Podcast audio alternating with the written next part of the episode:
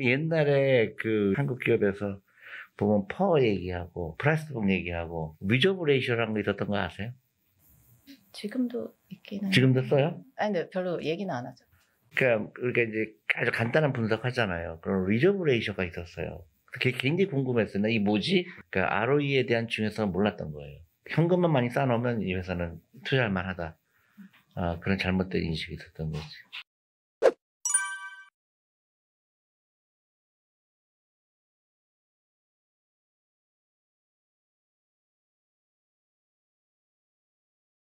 그렇죠. 아, 이사회에 있는 그 이사들의 이해도가 굉장히 빨리 시급한 것 같고, 우리는 너무나 당연한 거지만 한국에서 너무 당연하게 무시되는 것들이죠. 그러니까 이 기업은 모든 주주들을 위해서 일한다는 사실인데, 그 간단한 사실이 너무 그동안 왜곡돼, 왜곡되었던 것 같아요. 근데 그게 주주들만 잘못된 게 아니고, 본인도 나쁘게 되는 걸 몰라요. 결국은 다, 이, 이제, 잘못되게 결말이 나게 되고 하는데, 금융 교육이 이래서 중요하구나.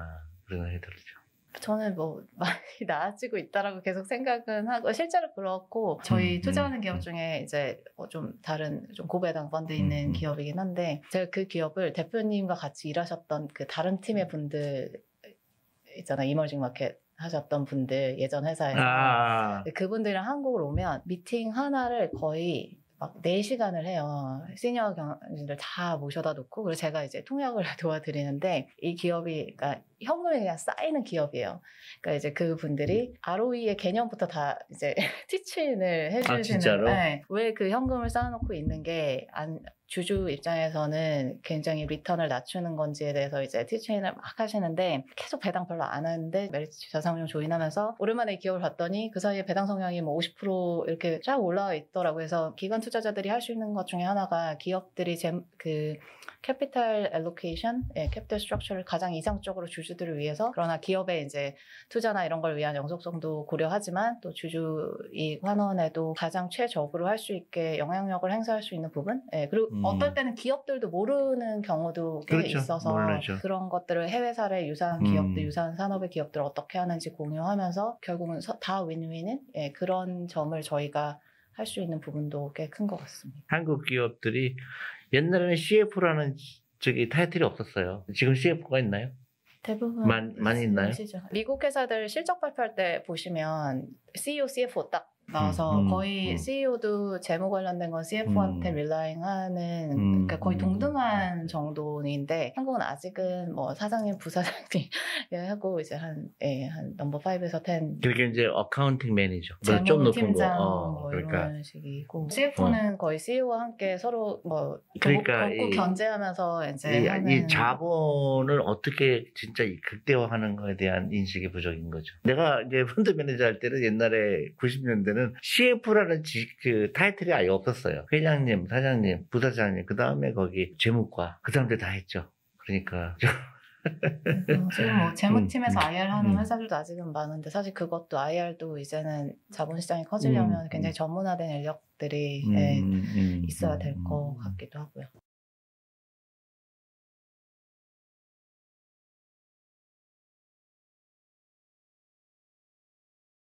최근에 내가 신문을 봤는데 전 세계에서 뭐몇 번째로 크다는 거예요. 그래서 나는 그럴 리가. 그럴 리가 없는데 그래서 보니까 아 이런 거예요. 그러니까 자산 규모로 보면 아직 굉장히 작아요. 그러니까 globally 보면. 근데 trading volume으로 보면 굉장히 높아요. 그 얘기는 뭐냐면 사람들이 ETF를 사고 팔고 있다는 얘기야. 음. TF도 펀드여서 저희가 음, 음. 얘기하는 장기 투자에 다 해당하는 건데 음. 많은 분들이 기, 기존 펀드는 장기 투자 하신다고 생각을 하는데 ETF는 또 다르게 생각하시고 그게 좀 안타깝더라고. 네. 아직도 우리는 예, 투자를 가격을 맞추는 걸로.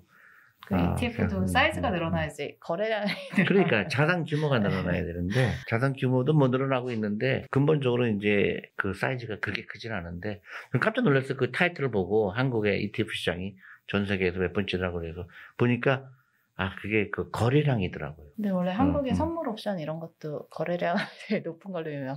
세계에서 1등이죠. 네. capital market을 도박으로 생각하는 인구가 많은 거. 그거를 이제 우리 같은 기관 투자가들이 해야 되지 않을까. 그래서 퇴직연금이나 이런 연금저축이나 이런 게 이제 활성화되고 커지면 기관 투자가 비중도 한국이 더 커지지 않을까 생각을 해요. 시간이 많이 흘렀는데 네. 그 2022년에 뭐 새로운 펀드라든가 계획이 있어요? 테크놀로지 기업들을 좀더 집중적으로 투자하는 펀드 준비 중이고 ETF는 이제 여름 정도에 결코 테마성이 아닌 음. ETF도 영원할 수 있는 예, 그런 음, 음, 것들 음. 중에 또 기존 저희 펀드를 통해서 좀 접하시기 어려운 어떤 특정 음. 예, 산업이나 지역에 이런 것들 고려해서 준비 중에 있고 저희가 퇴직연금 DB형 이제 기업들도 DB형이 원금 보장형이 다 있으시다 보니까 사실 저희가 투자자 입장에서 봤을 때도 부채가 계속 그렇죠. 쌓여가는 예, 그런 거라서 우리가 기업들도 있는, 이제 예, 컨설팅을 해야 될것 예, 같아요. 그래서 그런 기업분들을 위한 좀 저희 음. 운영팀에서 할 수 있는 예, 그런 서비스도 예, 고- 준비를 하고 있습니다. 여러분도 어떻게 어, 재밌게 보셨는지 모르겠네요. 이게 좀 그, 긴데 그래도 어, 각자 우리가 서로 다른 회사에서 일했지만은 이제 메리츠에서 다 같이 투자 그런 문화도 바꾸고 또 많은 이제 금융에 소외된 사람들을 우리가 또 도와드리고 또 노후 준비도 하는 거를 저희가 하고 있습니다. 또 여러분들 댓글 많이 남겨주시고요. 궁금한 거 있으면 그리고 주부 투자 클럽 또 어, 주니어 투자 클럽 또 그 금융 아카데미도 계속 하고 있습니다. 그러니까 어, 줌이나 유튜브나 우리가 계속 여러분들하고 그 소통을 할 계획이니까요. 언제든지 저희 홈페이지에 오셔서 여러 가지 강연이 준비되어 있으니까요. 연락을 주시면 어, 여러 가지 혜택을 비용이 없이 어, 금융 지식을 쌓을 수가 있습니다. 또 다음에 뵙기를 하겠습니다. 감사합니다. 감사합니다.